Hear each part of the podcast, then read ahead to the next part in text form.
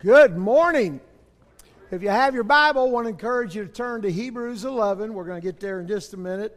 And also, did everybody get a bulletin? We need everybody to have a bulletin because we have sermon notes in the bulletin. Anybody not get a bulletin? You like a bulletin? All right. If you guys will help hand those out, I got a couple guys. Anybody not get a bulletin? All right. You need one up there? No, okay. Someone goes, I don't really need one. All right. Anyway, good to see you guys. Again, there'll be some blanks. Encourage you to fill those out as we go along. All right. Let me back up here. All right. So our mission team is coming back today. So pray for them as they travel back. They left Thursday morning about 9 o'clock, coming back tonight. So pray for them as they get back. Brett said they were having an amazing time. And so on Sunday morning, we're going through the book of Hebrews. And one of the questions, as we mentioned last week, is Is Jesus enough? Really, in life, when it's all said and done and all the things that we face in life, is Jesus enough to get us through every day? And that's what the writer of Hebrews is encouraging these readers to not go back. That truly everything you're looking for in life, ultimately you can find in Jesus.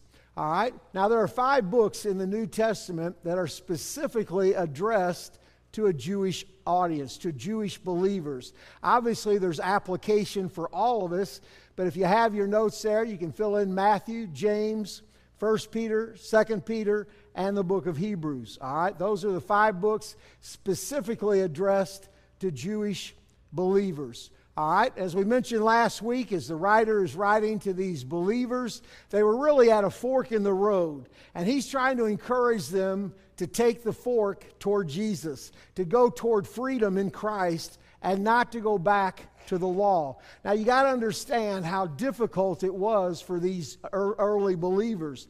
If they would embrace uh, Judaism, Judaism was an accepted religion by the Roman government. So you can see how easy it was to go back to Judaism and go back and live under the old covenant because that would have been accepted by the Roman government. But they did not accept Christianity. So to choose Jesus meant oftentimes a loss of job. It often meant heavy persecution. It maybe meant prison time. And so you can see how tempting it was for these people to go back. But the writer's trying to encourage them not to go back, but to keep moving forward. And so I entitle the book of Hebrews Encouragement for the Journey. And I come up with that title by the author's own words here in Hebrews 13, verse 22. Let's read together this particular verse, and this is how the Amplified. He says, I call on you, brothers and sisters, listen patiently to this message of exhortation and encouragement, for I have written to you briefly. 13 chapters, he calls it brief. And again, when a pastor gets up and says, I just have a few things to say, don't believe him. Uh, he's, got, he's got more than that. He's got more than that. But that's why I call it encouragement for the journey. I love that title because no matter how far we are in the Christian life, always need encouragement. That's why later in the book of Hebrews, he says, encourage one another daily. And every day, we need some people to encourage us. And so the New Testament church, as he was writing to these Jewish believers, again, the temptation was to go back. And again, we can understand why? Because it would have been so much easier on their family, so much easier on their life. But he's trying to encourage them to burn the bridge to go back. Now, again, most of the time we're heard, told not to burn the bridges behind us, and in many cases in life, that's good. But when it comes to walking away from Jesus, we want to burn every bridge behind us and we only want to go forward. So he's encouraging them to burn the bridge, not to go back to Judaism, but to keep walking with God, to keep their eyes on Jesus. Now, as we're getting through the book, this is an important principle. How many of you know what these five pictures are? And you can ask anybody around you. All right, nothing complicated. They're just shadows, right? But one of these shadows means a lot to me. One of these shadows in my book means so much more than the other four. And I'll take away the ones that aren't as connected to me. So this shadow here is really important to me. How many want to guess what the shadow is? Several of you said Brenda. All right, and it is. It's, it's Brenda. So this week, this week I t- asked Brenda, she was working. I said, let's go outside for a minute. And how many of you know it's not easy being married to me? So she goes outside, goes, What do we do? And I said, I want to get a picture. And so she was kind of getting all, I said, No, not, I just want to get a picture of your shadow. she could have took offense at that. But being a good pastor's wife, she just let me take the picture of her shadow. She goes, I want to see it, make sure it's okay before you show it. And so I took a picture of her shadow. Didn't even really explain to her. I said, I see a picture of your shadow. She went out, she took, let me take a picture of her shadow. Now, how many of you know that her shadow is important to me, but the shadow is not Brenda? The shadow is a reminder there is some substance there. But what would happen if I fell in love with her shadow and not her? What if I went down to a ball game and took her shadow with me and not her? How many of you think that would be a little weird? If you don't think that's weird, you're weird, all right? If I can say that. So obviously, I've been to a ball game with some of you. I've never seen you take your spouse's shadow. All right? Or what if we went out for our anniversary and I just took her shadow with me? Uh, first of all, I just want to go on record as saying I would save money. Shadows don't eat much. But obviously, the shadow is a reminder of something real. And the writer of Hebrews is saying to these Jewish believers that everything in the first covenant was a shadow of the real thing. But once Christ comes, once the substance comes, why would you go back to the shadow? Doesn't make any sense that you would go back under the first covenant because once Christ comes, he is the substance. And if you understand that, you will get the book of Hebrews. Because every chapter he's hammering home that Christ is the substance. He's greater than everything in the old covenant. And once you have Christ, why would you ever want to go back to the shadows? It doesn't make any sense that you would give up Christ and go back to the shadows. So if you get that picture and that image in your mind, it's going to help you understand the book of Hebrews. All right? And so obviously, a, saying here, and if you can write this down and think about it, it will forever change your view of the book of Hebrews. This is my statement. When you have the substance, you automatically have the shadow. All right? When you have the substance, I don't need to take her shadow. If I take Brenda with me, I have her shadow. When you have Christ, you have the fulfillment of everything the first covenant ever emphasized. And when you understand that, again, how foolish it would be to give up Christ and to walk back under the old covenant that was merely a shadow of things to come. You say you have a scripture for that. Yes, I do. Yes, I do. And so let me give you a couple scriptures. In Hebrews 10, I know we're not there yet. We're not there yet. But notice what Hebrews 10, verse 1 says For the law, having a shadow of good things to come, but not the very image of the things, can never, with these same sacrifices which they offer continually year by year, make those who approach perfect. So all the law was merely a shadow and pointed forward to the substance. They were real, they were good, the shadows were good, but once Christ comes, who is the substance, why would we ever go back and hang out with the shadows? Doesn't make any sense. Let me give you another one in the book of Colossians, chapter 2. Because many times people get saved and then they begin to go back and live under the old covenant. Notice what Paul says here in Colossians Let no one judge you in food or in drink or in regarding a festival or a new moon or Sabbath, which are what? Which are a shadow of things to come, but the substance is Christ. And again, I love how many of you have ever been in a service where a Jewish organization came and they presented Jesus in the Passover? Beautiful presentation. I mean, can I tell you, every feast that the Jews celebrated in the Old Testament pointed people to Jesus. All the feasts, all the festivals, all the Sabbaths were all shadows pointing people to the ultimate fulfillment in Jesus. But once you have Jesus, once you have the substance, why would you go back and want to live with the shadows? Doesn't make any sense. All right, so the writer talks about that. So let's read our text. By the way, we're supposed to do a chapter every Sunday, a chapter every Sunday, and I'm starting off bad. I'm only going to do three verses. So next week, I got to do a chapter and a half. Pray for me, pray for me. Three verses. Because we're, we're going to celebrate communion at the end of this. And so I, I, we're laying the foundation. And again, if you'll understand the difference between substance and shadow, it'll help you in the book of Hebrews because the writer of Hebrews is saying, don't ever go back. Don't go back. Why would you go back if you have the substance? All right, so I'm going to read the yellow. You guys read the white. You guys got the best part. I gave you the, the best part. All right, so everybody's got to read together on the white. All right, I'll read the yellow. God, who at various times and in various ways spoke in time past to the fathers by the prophets, whom he has appointed heir of all things, who being in the brightness of his glory and the express image of his person, when he had by himself purged our sins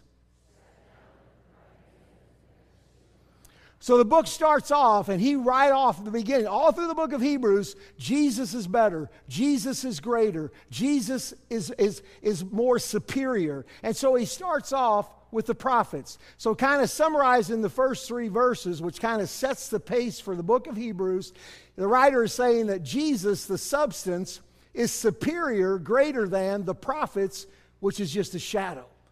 So the prophets were awesome. The prophets were great. The prophets spoke on behalf of God, but how much greater than speaking about God is when Jesus shows up as God and speaks for himself. So let's go back and just look at the first few verses as we kind of set the pace. So he starts off by saying that God, in various times, and these are some blanks you can fill in on your notes, God, who at various times and in various ways spoke in times past to the fathers by the prophets. Now, again, the prophets just heard from God and they would say, Thus saith the Lord. And sometimes their message had an immediate application. Sometimes it was prophetic and had a long term application. But the, the role of the prophet was to hear from God and to deliver that message. Thus saith the Lord. But the prophets weren't perfect. The prophets had to offer up sacrifices like everybody else because their life fell short. And so, how did God speak to the prophets? Three ways that, just in general, I think there may be other ways, but many, many times he spoke face to face. You remember, he said to Aaron and Miriam, Moses' brother and sister, he said to Moses, I speak face to face. And so, God would speak face to face with Moses. But he said, many of the prophets, he says there in Numbers 12, I speak to them in visions and dreams. So oftentimes a prophet would get a message from God through a vision or a dream. And then there's Elijah. You remember in the cave, Elijah heard that still small voice.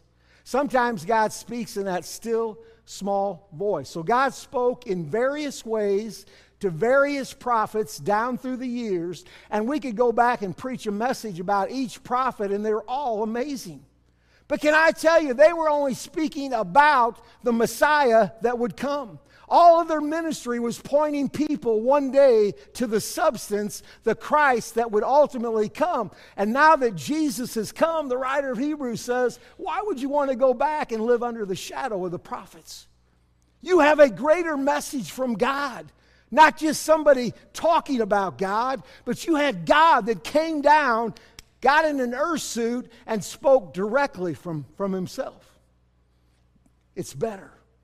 All right? So let's look at seven things the writer says about Jesus.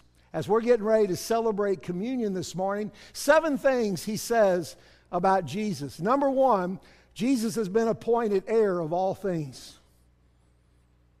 He literally owns it all. The God the Father has given the Son heir of all things, and we would all agree with that. But here's what's crazy. Here's what's crazy. The, uh, Paul says in Romans 8 if we are children, then we too are heirs, heirs of God, and joint heirs with Christ. He has given us joint heirship of everything that He has. I need somebody to grunt or something right there. I mean, if you found out you were the heir of the Walmart in Fortune, you guys would have a happy day. There'd be a little shouting, a little Baptist boogie. I'm telling you, when you think about it, not only is He the heir of all things, but because we're in Christ, He's sharing that with us. Some of you, when you're driving home, are going to have to pull over and have a spell. Whoa, I just found out I am an heir of everything God has, which is everything. I love that verse in Revelation. He's talking to one of the churches. He says, To those who overcome, the believers, I'm going to let you sit on my throne with me. Squishy now with Jesus. When it's my turn, I want you guys to look and say, That's impossible. I knew him. That, that, that guy doesn't deserve it. That's grace. He not only wants us in heaven, man, he wants to share all the inheritance that he has with us. Why would we go back to the shadow when we have Christ? I mean, if we ever realize what we have in Jesus, it's not about a church or deny, it's about a relationship with Jesus. Once you discover that, why would you ever go back? Crazy. That's statement number one. Number two, Jesus made the worlds, which also could be translated, He made the ages. Now, I know people say to me, well, Pastor, back in the beginning, it says God made. Is it God that made or is it Jesus that made? Yes, because He is God. But the New Testament tells us specifically the part of the Trinity that created everything was Jesus. Let me give you a couple verses. John 1 3, all things were made through him, and without him nothing was made that was made. He made everything. He's the creator of the universe. Everything was made by him and for him. And you're a joint heir. You're somebody. You can go into work tomorrow and go, whoopee, I just found out I am I'm an heir to everything God has. They'll think you're drunk. They haven't seen Christians happy that much. Because we look around, we see all hard. I, I, you guys, I got to get going. All right, Colossians 1. Paul says this in Colossians, talking about Jesus creating. For by him all things were created that are in heaven, that are on earth, visible and invisible. All things were created through him and for him. Jesus is the creator. And if you have Jesus in your heart, you have the best God has. Everything under the first covenant was just a mere shadow. It was just a mere shadow pointing us to the substance of Christ. We are so blessed to live under the new covenant. We are so blessed not just to hear one day the Messiah was coming, but we get to enjoy the Messiah and the benefits of the Messiah. Number three, Jesus is the brightness of his glory. Whew. You know, he summarized all the hundreds of prophets in a half a sentence. But for Jesus, he slows down. He makes seven statements. He says about Jesus, he's the brightness of his glory. He's not saying that Jesus was a reflection of God's glory, kind of like the moon reflects the sun. He's saying that he possessed God's glory because he was God. God, who is a spirit, the Shekinah glory of God came down to earth, took on an earth suit, and the reason people couldn't see the glory of God is they saw the earth suit. But you remember when he went up on the Mount of Transfiguration, for a brief moment he stepped out of his earth suit and they saw the glory of God. Listen to what John says about Jesus. John 1:14. The word became flesh and dwelt among us and we beheld his glory. The glory is of the only begotten of the Father, full of grace and truth. Jesus is the Shekinah glory of God because he is God.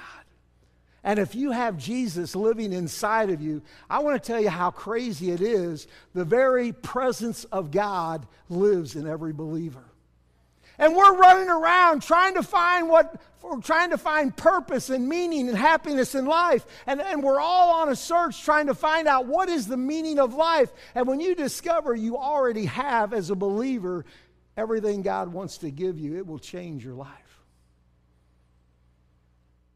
It will literally change your life when you realize everything God has is in Jesus.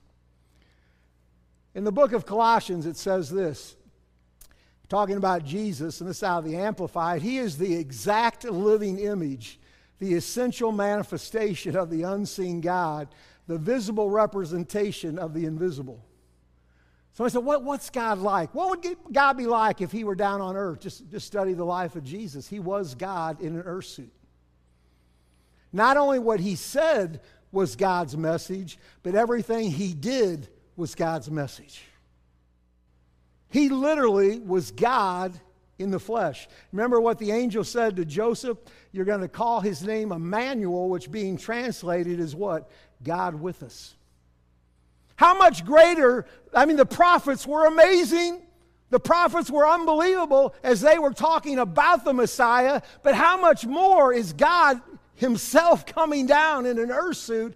How much more powerful is that? Number five, Jesus is upholding all things by the word of his power. By the way, when he created everything, according to Hebrews 11:3, he spoke the world into existence. The power of the spoken word. In the beginning, God said, Let there be light. Boom, there was light. He didn't roll up his sleeves and he just spoke the world into existence. When Jesus walked this earth, everything he said was God speaking. Can you imagine if he would have not watched his words? How many of you have ever said something you shouldn't have said? You no good jalopy, you, you're a piece of trash. Why don't you ever run? Remember when he cursed the fig tree?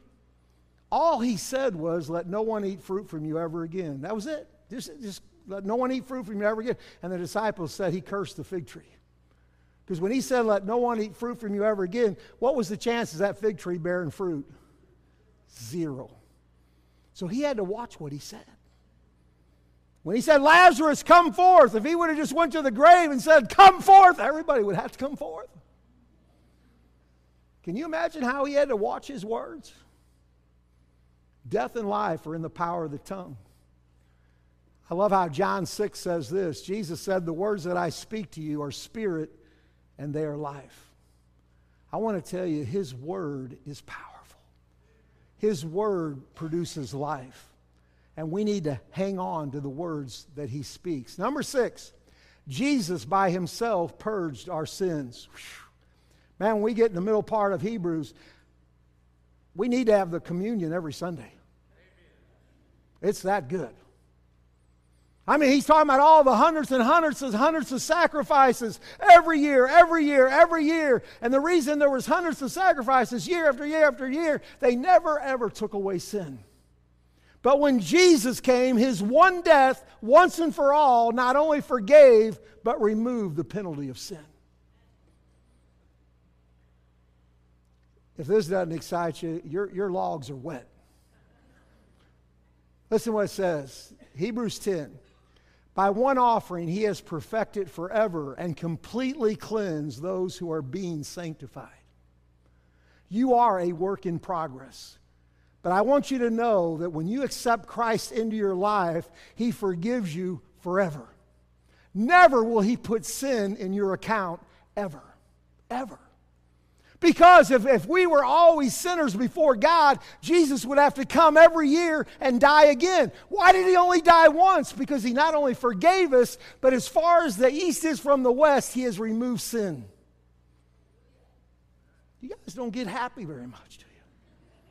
I know we're Baptists, but every once in a while, get free. We're talking about Jesus. All right, better go on. Hebrews 10 17, a few verses later, listen to this. I will never again remember their sins and their lawless deeds. God said that. And when sins have been forgiven, there's no need to offer any more sacrifices. He forgives you for present, future, and past sins. You say, how, how can he forgive us of something in the future? You better hope that he can because he died 2,000 years ago. I'm here to, I'm just telling you what the Bible says. You're not only forgiven, but He chooses to forget. One of my favorite stories all time was a, was a lady always said she heard from God. She always heard from God. And so the pastor was tired of her saying, I always hear from God, I always hear from God. And so he said to the lady, I want you to ask God this week what sin I committed last week. I want you to ask God that. Now, I would never ask anybody because I'm afraid God might tell them. But anyway, so he said, I want you to go ask what sin I committed last week. So next week she came to church. He said, Did you talk to God this week? Yes, I did. Did you ask God what sin I committed last week? He said, Yes, I did. She said, Yes, I did. He said, What did God say? She looked up at him and said, He said he doesn't remember. That's good, man. You need to write that down. See, we, we sometimes remember what our spouse did, but can I tell you? Let, let me just give you Romans because Romans will make you, if you're, if you're on the edge of happiness, I just want to push you in, all right? Push you in. Romans 4, this is worth writing it down. Romans 4. Listen to what Paul said. He's quoting David from Psalms 32. He's quoting David. And David said, Man, blessed are those whose lawless deeds are forgiven, whose sins are covered. Blessed is the man to whom the Lord will not impute sin. David knew under the old covenant sin was never done away with. But he knew one day, one day after the Messiah died, sin would not only be forgiven, but forgotten and cleansed forever. He says, God will not impute sin. He will not put sin on your account ever. Ever. And we beat ourselves up, and yeah, we're a work in progress. We're not perfect. But I'm going to tell you something God does not see you as an old sinner saved by grace. He sees you as his child who's been forgiven and cleansed. And it says later in the book of Hebrews, we can come boldly to the throne of grace. Why can we? Because God doesn't see us as sinners. Sin's been taken care of, and 24 7 we can approach God, come boldly to the throne because of Jesus' death. Whew. Man, under the old covenant, only the high priest could go in once a year. And he had to watch it because he was offering up blood even for himself. But under the new covenant, one sacrifice forever, forever. You are cleansed, forgiven. God has forgotten. You are somebody in God's sight. You are his child. Why would you go back to a system that never took care of sin? Doesn't make any sense. You guys are going to have to listen faster. Okay. Number seven, last thing he said. After he purged his sin, he sat down at the right hand of the majesty on high. You know, the high priest in the old covenant could, could there was no chairs in the Holy of Holies. He was not allowed to go sit down and take a, a breather. But can I tell you, our high priest, Jesus, after he offered up that one sacrifice, the Bible says he sat down at the right hand of the Father. You say, why was he able to sit down? Because his work as high priest was over. There is no more sacrifices. There is no more offering for sin. His one sacrifice, once and for all, forgave, and God has chosen to forget our sin. And he will never, Paul says in Romans 4, he will never impute sin to you. He will never put sin on your account. I don't think a Christian will ever stand before God and give an account of sin, ever. Because it was taken care of at Calvary. Now, we are going to be judged by our works. But once you discover who you are in Christ, the book of Hebrews is just hammering home you have Christ. Why would you go back? Doesn't make any sense to leave the substance and go back to the shadow. Doesn't make any sense. And man, we need that message today so well. Paul has a, a, prayer for the church at Ephesus, and he's just praying that God would open their eyes to see who they are in Christ. So let's read this prayer. By the way, if you're looking for a good prayer for your children or grandchildren, this is one you might consider praying every day. Let's read together. This is Paul's prayer for the church at Ephesus that the God of our Lord Jesus Christ, the Father of glory, may give you the spirit of wisdom and revelation in the knowledge of Him, that the eyes of your understanding being enlightened, you may know what is the hope of His calling, and what are the riches of the glory of His inheritance in the saints, And what is the exceeding greatness of his power toward us who believe, according to the working of his mighty power, which he worked in Christ when he raised him from the dead and seated him at his right hand in the heavenly places, far above all principality and power and might and dominion and every name that is named, not only in this age, but in that which is to come. And he put all things under his feet and gave him to be head over all things to the church. Whew. Paul's praying if you could just understand who you are in Christ. If you could understand what God did for you at Calvary, that you're not only forgiven, but you're forever uh, uh, cleansed in God's sight. You're completely cleansed. So again, if we were to modernize it, I think the church today is facing some tough times. I'm just, I'm just telling you, it's tough. We're facing things. Are we going to have World War III? Are we going to, man, our economy's crazy. How in the world are we going to survive? I'll tell you how we're going to survive. We're going to survive by faith. We're going to keep our eyes on Jesus and we're going to keep believing that Jesus is enough. I can't imagine how relevant the book of Hebrews is for today because it is crazy out there. Christianity is not the most popular thing in our world. And somehow we may have to choose between following Christ and declaring Christ and walking away and denying Christ. But there is nothing greater than Christ. Boy, the book of Hebrews is so relevant for our time. And we too need to burn all the bridges behind us. We need to determine as we're going through the book of Hebrews, there is no retreat, there is no return. We're going forward. By the grace of God, man, we're just going to live every day and hold on to Jesus. So last week I, I, got our actual picture up here. By the way, you guys have inspired me. Next week, this is going to look different up here. You guys have inspired me. Say, Pastor, that's not altogether right. What? But you've inspired me. So next week it's going to look different. All right? Next week it's going to look different. You say, why would we have no fishing in the baptismal waters? As I mentioned last week, you know, baptism, what a beautiful picture of, of Christ coming into our life as we put someone down in the water. It's a picture of their old life being buried. And as they come up out of that water, it's representing that God's given them new life in Christ. Man, it's a celebration. But once we come out of that water, we shouldn't go back and begin to fish out stuff that we died to. Even as Christians today, if things aren't going exactly how we think they should go, sometimes we go back to the old life and we begin to dredge up some of that stuff that we died to, trying to find happiness and fulfillment. Can I tell you, there's nothing in your baptismal waters that will ever produce happiness other than Jesus. And I believe that we too, again, the book of Hebrews, so relevant for today.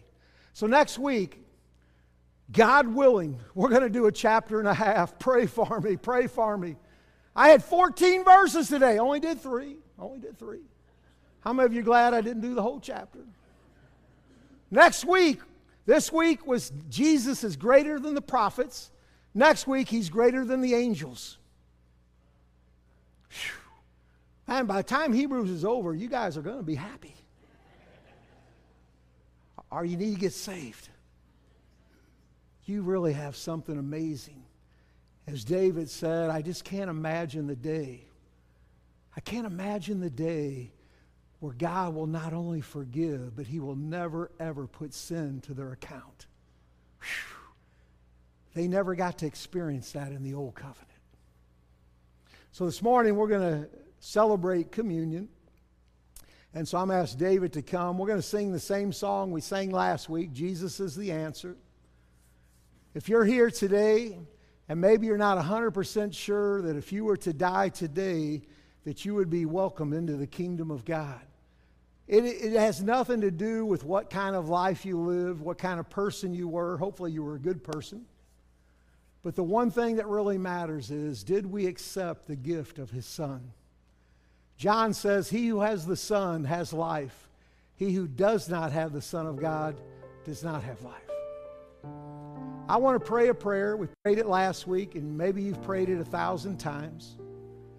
I'm going to ask everybody just to pray it out loud, but maybe there's somebody here today for the very first time. You just feel a tug in your heart, and you know that today you need to give your heart and life to Jesus. If you're here this morning as a believer, we all just need to recommit our life to Jesus. But everybody pray with me. Dear Jesus, thank you for loving me. Thank you for dying on the cross for my sin. I ask you to forgive me and to come into my life. From this day forward, my life belongs to you. Thank you for saving me.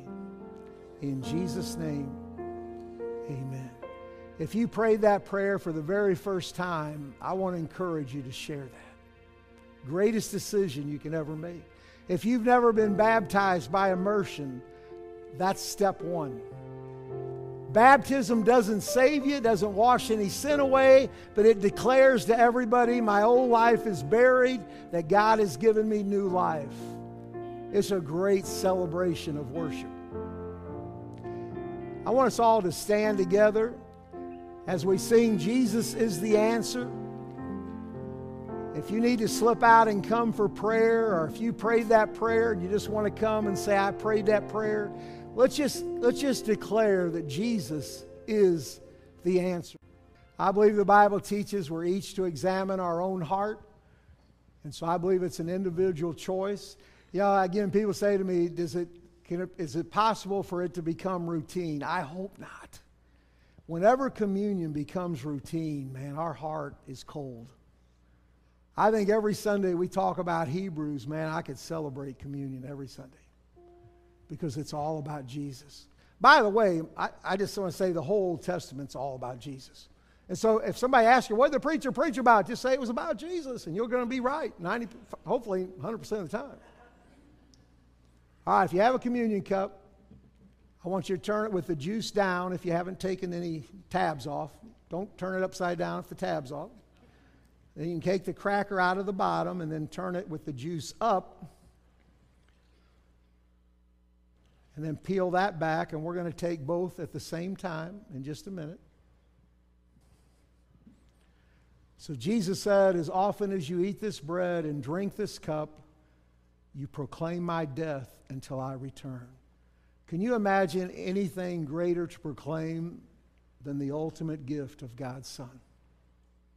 I hope as a Christian you don't live below the circumstances. I hope you enjoy everything God intends for us to enjoy. And I said last week, when we get to heaven, I think we're going to really be surprised that everything we were ever looking for in this life, we already had in Jesus, but we just didn't discover it. So Hebrews is about discovering who Jesus is. So as we eat the bread and drink the cup, I just want us to look up and just say, Thank you, Jesus, for loving me. Thank you, Jesus, for loving me. Let's eat the bread and drink the cup.